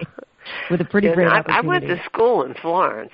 That was a long time ago, but but That's we're, dreamy. we're regular. We're regulars there, and I mean I don't know if there's a section that we've not been to, but we, we once took a whole what was it, a week and a half, ten days, um, Christmas time in Rome, and it was really fun. The only place. The only I place think we might have to do Christmas in Rome this year. It Oh, it's fun. wonderful. It's it's it's so it's so much what Christmas is supposed to be about. There, was- there was a, there's only one place in Italy that I hated, and it's called Cinque Terre. Oh, I hated Cinque Terre. Why? Because it was overrun with with Yes. with Yeah, backpackers. they were German yeah. tourists. It was terrible. I mean, people would would go in these hill towns. They would go up these tourists with the hiking boots and knock on the windows of people's houses and peer in. I mean, it's awful. I hated it. Well, that's some bad behavior right there. yeah, right there. But but at least you're in Italy, and you know the Italians will yell back at you. You if you do something, they're going to holler right back at you. You know, where are you right now? I mean, you in the states. Right where you? now, I'm in Southern California. I live in uh uh, actually it's a climate very similar to where my family's from in Italy and Puglia. I live in the Santa Ynez Valley, which is about a half an hour north of Santa Barbara, and it kind of starts the Central Valley wine coast of California Nice. Okay. that goes up to you know Carmel, Monterey, and then you have San Francisco and the Napa above that. So it's a pretty dreamy place to live, and um the only place better would be to go to Italy, right? Right. there we go. yeah, no, I mean, I, I, we seriously considered actually moving to Italy at one point, but um, I talked to some people who um, had bought property there, and it, it's pretty complicated. It is. Despite and that by the book. way, we, we yeah, by the exactly. Read that that Under the Tuscan Sun book, you'll get an idea of it. And I, listen, my one of my dearest friends, I use his olive. He lives in Puglia in Terlizzi, which is further south of where my family's from. It's a little north of Bari, about 20 minutes Mhm. north of Bari. And he makes olive oil and sends it over here. And he was a podcast sponsor for years. And then I was like, I'm starting to make sauces. I need your olive oil. So he puts his olive oil in my sauce. And you know, because the whole thing with me too was I was shocked to discover how much stuff is adulterated on the grocery store shelves here, and how much everybody oh, the other way. Oh yeah, it's terrible. So my friend sends his olive oil over for me to put in the sauce, which is very important to me to have a high. Everything's high quality. It's got to be high quality, and we also use the San Marzano organic tomatoes from Italy as well, and and just bringing bringing everything over to me was really important to the, to the to the flavors to make it all really work. You know. Yeah, well, I mean, you have so much going on and, and invested in this company. Um, we're not talking so much about your your, your books, um, and although you, you, how many of those do you have? I have two books, and I'll have another one coming out soon. Okay. I just I just inked that deal. Exactly. So I don't even know if I'm allowed to talk about it yet. But I, I right. yes, it's happening. And I, uh, you asked how long I've been doing this. I mean, I've been podcasting. I, I started off as a comic and an actor and a voice talent. I still am a voice talent. I always say a voice talent. How did I not know that? I mean, I did know that in a way. I could tell well, you, you're a public person. well, that's why I had to. That's why I had to run this interview through a proper microphone. I couldn't just talk to you over the phone. I had to like nerd out on. but no, I that's what I started out doing. And when you're in the entertainment business, especially as a talent, you're waiting for the phone to ring, and it's not a very empowering place to be. And so I was on a show that was on VH1 and Comedy Central, and it was canceled. And I was really depressed about it, and I kind of went down a rabbit hole for a couple of years. And a friend of mine called me and said, I wrote a book, and they told me I have to have a podcast. And I know you produce podcasts because I did at the time was producing podcasts for a couple friends of mine and uh let's do a podcast and i was like i don't want to do a podcast and then i read his book it's called fitness confidential and it was so good that it basically made me work for free and start to build and all of that kind of sprung out of this and what happened was in 2002 i was diagnosed with celiac now celiac oh, no. is yeah I know. No, it, it's not fun because you're basically told you can't have all your favorite comfort. I know right exactly. I'm you have to read all those labels. Uh, yeah. Oh, I know. I'm from the South, and so I was like, what am I going to do? So I started blogging gluten-free recipes. I went to Whole Foods. This is probably 2002, 10, 20 years ago. I went to Whole Foods and I bought a gluten-free bag of cookies because you know back then Cardboard. you could find like three things. Cardboard. Mm-hmm. I Cardboard. threw it across the. It was seventeen dollars. Number one, it was seventeen dollars because it was so expensive to get like anything made gluten free. And I threw it across the room, and I was like, "There's got to be a better way." I'm determined to make you know, lasagna, red velvet cake, key lime pie. I'm determined to make all my favorites gluten free so that if somebody came over, they wouldn't know the difference. So, but then what happened was that I started eating all those foods and putting on weight and putting on weight and putting on weight. And working in Hollywood, that makes you think twice about like, well, what am I doing yeah. wrong? So when my friend Vinny came along and said, let's start this podcast, little did I know that it would change my entire focus to be not only gluten free, but also sugar and grain free. Now that being said, I still have treats from time. I'm not like a machine, but I got healthier by doing that and changed my entire focus. And the thing is, what's the first thing you want to eat when you're giving up carbs? You want to eat Italian food. You're telling me I can't have pasta and pizza anymore? And I'm like, no, you can. There's some workarounds. I got you, boo. Like, I'll take care of you. And so, you know, while you wait for the phone to ring for voiceover jobs to come through, I basically jump in and out of my booth here into the kitchen and make recipes and take pictures and post it on the internet. So it's kind of like um I think I feel like I invented the side hustle. My entire life has been a side hustle that's turned into just a hustle. Well, yeah, I mean, I, I know the uh, like I, we've known people in Los Angeles who are actors, and they all come up with absolutely the most off the wall um, hobbies just to fill the time yeah. in between calls. I mean, I remember trying to, to get interested like in this one. in between. this guy whose hobby was cactuses, and he had a rooftop in oh something, a, a, a, an apartment or loft or something in in Los Angeles, and um, and and he grew all these cactuses. That's amazing. Know. Yeah, it's hard to be really interested in cactuses. Guess it's all right, but anyhow, so but uh, yeah, no, you got into podcast. We were doing radio, and uh, the station was real techy, and we didn't even know that we were being podcasted. right, right. Somebody told us, yeah. So, and then we we ended up, of course, doing it ourselves. But in 2004, which is it's pretty early. So that is early. Let, yeah. Let, now let's let's talk about. um You've already given us lots of clues here. I mean, we're we're talking about not only delicious, we're talking about healthful, which does not always go together. I mean, I my ears perked up when you told me about the gluten free or the uh, yeah the the, the cookies. Um, yeah. Because I I never up until very recently tasted any gluten free anything that didn't taste like cardboard. Yeah, it's really got to be homemade from scratch. You, and you really have to understand working with the different flours. And some things just aren't going to work. They're just not going to work. You know what I mean? And other things you can get to work. And it's just one of those things that's like a toss up. But and listen, in Italy, they test every child for celiac by the age of six. They had a big PR campaign in the late 90s, early 2000s about celiac. So they're all for. So when I go over there, they have gluten-free pasta everywhere you go. Like they're like, "Yep, we got you." Celiac. Well, you know? tell me why. I mean, is is a, a celiac? Is it uh, high in Italian? I don't know. I I don't. I mean, I I wish I knew.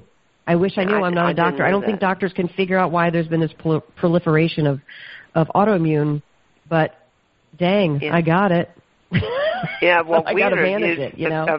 a, a woman from India whose uh, husband uh, had serious diabetes, and she she actually got him off of um, uh, insulin by uh, making healthier food on basic traditional recipes. You know, but anyhow, she said India is the uh, diabetes capital of the world. Well, you could you can see that from the diet, right? I, yeah, I've heard that, and I and it actually kind of makes sense. Uh, It's a diet high in and listen, the standard American diet's become so high in processed sugars and grains that it's it's an epidemic here. Oh, So please. it doesn't surprise me that that would happen to other countries. I know the UK has had a rise of all of it, and um, you know, some people can. There's just there's a certain amount of the population who can just tolerate it and be fine, and they just never will have a, you know, an insulin resistance problem. And then there's people like me who can't go that direction, and especially the older I get, you know, the more your body rebels on you. That's not fun. Oh, it does. That's not fair. It does. It does. Yeah. Um, but um, you, your food products, you you have your three basic sauces here. Yes. Um, puttanesca, marinara, and I didn't know this was pink crema sauce. I mean, that's it's called something else. It's basically a vodka sauce or or a pink sauce, but I call Oh, it pink okay. crema Uh, because I didn't right. put vodka in it. Uh, You know, Okay. I want kids to eat it and not feel like, hey, I'm feeding anyhow, vodka to my these- kids. these are are distinguished by the fact that they taste fresh and authentic. yes. And also, Yes. you you bullet uh, note here that you have no sugar added, no gluten, no GMOs. The ingredients are all Right. organic. They the sauces are keto and paleo friendly. Um, they're made in small batches, and they have an 18 true. month shelf life. I mean, what could you do better than that? Uh, listen, that's the best we can do. And and the reason why I started it too is on the podcast. I talked about how I wanted to do my sauces. Now I'm somebody who's always made sauce from scratch. So I thought to myself, why would anybody buy a sauce? I wouldn't buy a sauce because I just make it Yeah. from scratch, right? Well, that's what I was raised the same way. Yeah. Right. But it turns out most Americans don't actually have the time or the inkling to do that, but they want, they still want something. But Americans love taste. We want stuff that tastes really good. And Uh-huh. so a listener called me and he said, "I've lost 85 pounds cooking from your cookbooks." Wow. I know. And he said, and I'm a food manufacturer and I'm trying to get away from manufacturing so much food with sugar in it. And at the time, I went to the pasta sauce aisle at the grocery store and I kept picking up all these different pasta sauces and they all had sugar in them or corn syrup. I mean, my God, what are we doing?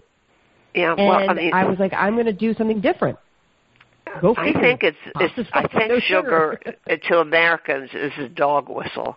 I mean, you try to find a salad dressing that doesn't have sugar in it. Well, that's my next. try anything with. I mean, everything products. has sugar in it, uh, right? Yep.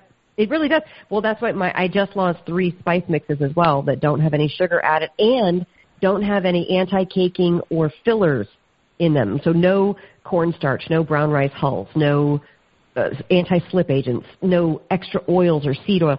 And I got to tell you, it took 18 months to get those done and and off the factory line because at every turn people kept trying to put stuff in the spice mixes and they would say you know you don't have to label it and i was like but that's not who I am. Like I have to sleep at night. You probably have to. I'm going to label it. everything. Yeah. Well, that's what I'm wondering. So now, is the new going on? The newer product line your spice blends? Yes, the newer product line are my spice blends. Yep, I did okay. a, a ranch, which are not very Italian. I did a ranch; they're very American. And, yeah, uh, Mexican American. You have yeah. barbecue dust, taco, mm-hmm. and dill. Which uh, the That's dill right. works very well with uh, steamed green beans. By the way, I tried that. Ooh, that yeah, that sounds works good. well. Yeah, I've been sprinkling them on vegetables too, and then roasting the vegetables in the oven. I love it. And and I did the barbecue dust on a rack of ribs last night, and it was pretty incredible and really easy to make. Which I which is what I wanted because I, and the taco seasoning again came from when you go, you know, three decade, two, 25 years ago to 28 years ago, I would go buy a packet of Ortega off the shelf to make Taco Tuesdays, right? And I turned the thing over and I was like, why does it have corn syrup and cornstarch and this, that, and the yeah. other thing in it? Right? And I was like, There's, so I've been making homemade taco seasoning for ever and ever and ever. And again, when somebody told me, you know, I'd buy that if you sold it, I was like, you would? Why wouldn't you just make it? So I had to get over the thing of like, you know, sell the people what they want. Make a nice product and sell the people what they want. So that was interesting for it was a learning curve for me to understand that yes, people want convenience, but it's obviously got to taste good. That's number one. And number two, it can't have all the junk in it because why do it? Does the world need another pasta sauce? Does the world need another taco seasoning? No, but they need a clean one that tastes delicious. So that's been my motivation. Right. Well, the um, I I would say that that this stuff goes in to, to the it. How to say? I mean, a lot like fast food. Why do people eat that stuff? Because they put stuff in that are act, that stuff is actually addictive in it. That's You true. know that. Sugar's very addictive. hmm So, um, so it's listening to the market, I guess. I don't know. Well, I'm, I'm happy that you've stepped up and filled a void here for us. Well, listen, from your mouth to God's ears, uh, the next step is to, you know, educate. I do have a built-in audience with my podcast, but to be able to come on shows like yours and tell my story, and I hope it resonates with people because I know that like we all pick up the things and look at the ingredients and we're like, wait, what? I don't, I can't pronounce that. I don't know what that is. Why is that in there? It doesn't need to be. It just is because it makes it easier for the manufacturers, but it's not easier on our bodies, sadly. No. So, but uh, you're healthy now because you've been eating your own food. listen, I'm as healthy as I can be, and and I I, I named my books and my company Eat Happy and Eat Happy Kitchen because for me it changed my brain chemistry to cut out so much processed foods. I didn't even realize how much was tied up in what I was eating. You know, let food be thy medicine and medicine be thy food. It Yeah. rang true for me. It really helped me. So it seems like a, a silly trite title, but it really helped me change my brain chemistry. You know, well, I mean, I think that's true. I mean, it, it, we hear it over and over again with uh, guests on the show about how they changed their eating habits and it changed their life. And I'm a firm believer in these um, gut bio. What are they called? Gut. The, the little buggies. Oh, the gut biome. Yeah. Yeah, Yeah. biome. Well, and with celiac, I'm sure there's that stuff going on with me too, and and it seems like everybody has gut problems these days, and like what it could probably have something to do with us eating so much processed junk that our tummies are like we're we don't want this. Why are you giving this to us? Well, you know, it's it's. I think part of the problem is the pediatricians. I remember when our our granddaughter was born, um, my daughter-in-law said, um, "What did you feed Adam?" That's my son uh, when he was a baby, and she showed me on her refrigerator door was like an inch and a half thing. I mean, packet of papers on dietary considerations that went on and on like no fish until after two years of age. I mean, things like this. Oh. Which and you cut everything off like that, um, and when you re when you introduce stuff into the diet, that people have um, immune reactions and uh, allergic mm. reactions. Uh, it's not normal. So, I mean, what we did was we, you know, when I wasn't breastfeeding, threw things in the um, food processor, whatever we were eating. Right. Right. But um, they, the medical community doesn't seem to recognize any of that. No, I mean, and and my experience has been from having so many doctors on our podcast interview is that you know they really only get two hours of nutritional education in med school because they're focused on other, other things, and so that's that's something that's turned over to the dietitians, and you know, so it, it is an interesting thing. I think doctors are starting to get, at least I have Facebook groups, so I hear from the people but I, I mm-hmm. feel like doctors are starting to get more and more involved in understanding that, that food actually does affect things, especially when we have such an epidemic of type 2 diabetes and metabolic syndrome and high blood pressure and yeah, all this you're stuff. right. They don't be, get the training. They don't get the diet. I, right. I've it's talked not to talked about. Yeah. I've talked to doctors at my gym, and um, they don't have a clue. I mean, they just don't. Yeah. About what to eat. Well, remember when I was younger, the doctors would all they would all smoke outside the outside the hospital. That's changed, I think. But you know what I mean? Like doctors are people too. Yeah. yeah. I had a um a, OBGYN uh, or t- a pair of them. And if you went to one, you got a spiel, and then went to the other, you got the totally opposite spiel. No guidance whatsoever, and nobody knew anything right. about food. So, so all right. Well, we decided your product is good. Rabbit, did you have a question? I was just gonna, I was just gonna make an observation that of your, of your, of your two doc- doctors. Which which one was the one who smoked? The one who died. yes, yes, is the one who died at age fifty-five. Yeah. Right. But anyhow, well, no, we've we've talked about how wonderful your products are, and hopefully we can direct people also to your podcast uh, by the same name. Is it? The podcast I'm on is called Fitness Confidential, and uh, Fitness I'm the co-host of the Monday Show on Fitness Confidential. But we talk about all this stuff, and and to be honest with you, we've been doing it for over ten years now, and it's really just don't eat sugars and grains until you do but do it sporadically and move your mm-hmm. body. Like it's not rocket science. It's kind of just getting back to common sense. Like I want to be a voice of reason in this stuff, and I and I can't believe what a struggle it is to get food produced that should be really clean. It should be a no-brainer. I know. So that's that's my goal is to okay. get that done.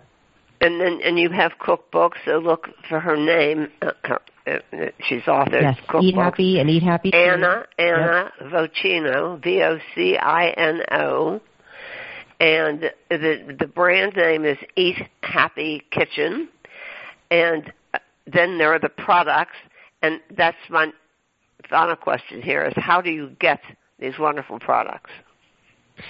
Well, if you like to order things on the internet, which most of us do these days because it's quite a rush, let's be honest, to receive a box in the mail. Yeah. Um, you can go to eathappykitchen.com and you can order everything there. And uh, if you happen to live in Southern California, Arizona, and a few grocery stores in Colorado, uh, Georgia, and Minnesota, we are we are adding new grocery stores literally every week. So we do have at eathappykitchen.com a list of local retailers that you can get the product from. Okay. And um, if anybody's going to the fancy food show in in in June, oh, come by and say yeah, hi because be have yeah, you been I'm before? really excited to go to that. No, listen, we're only a year and a half old company. I can't believe we've grown the amount we have, and we're about to launch in about a hundred more retailers in the next two weeks. Well, get ready for so, the fancy food show. It's something. It's enormous, absolutely enormous.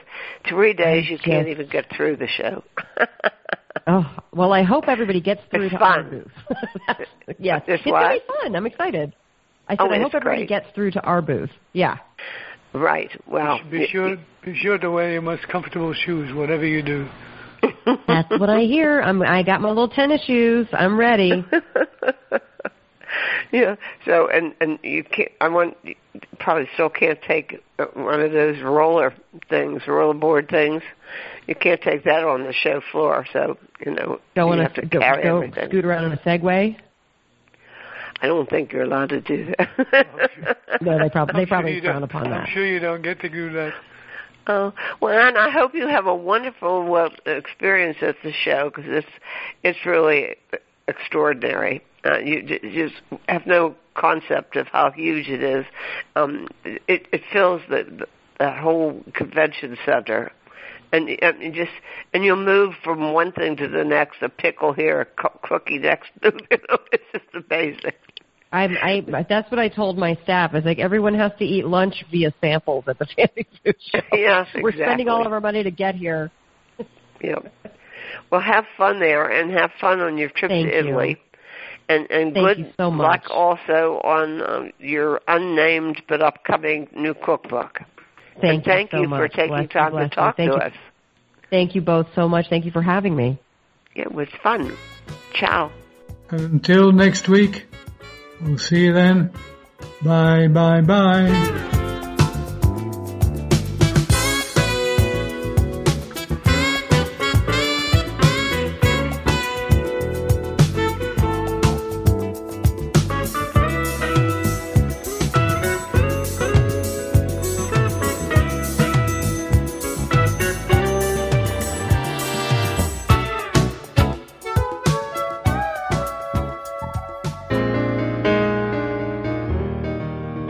Podcasting services for On the Menu Radio are provided by ASP Station, www.aspstation.net.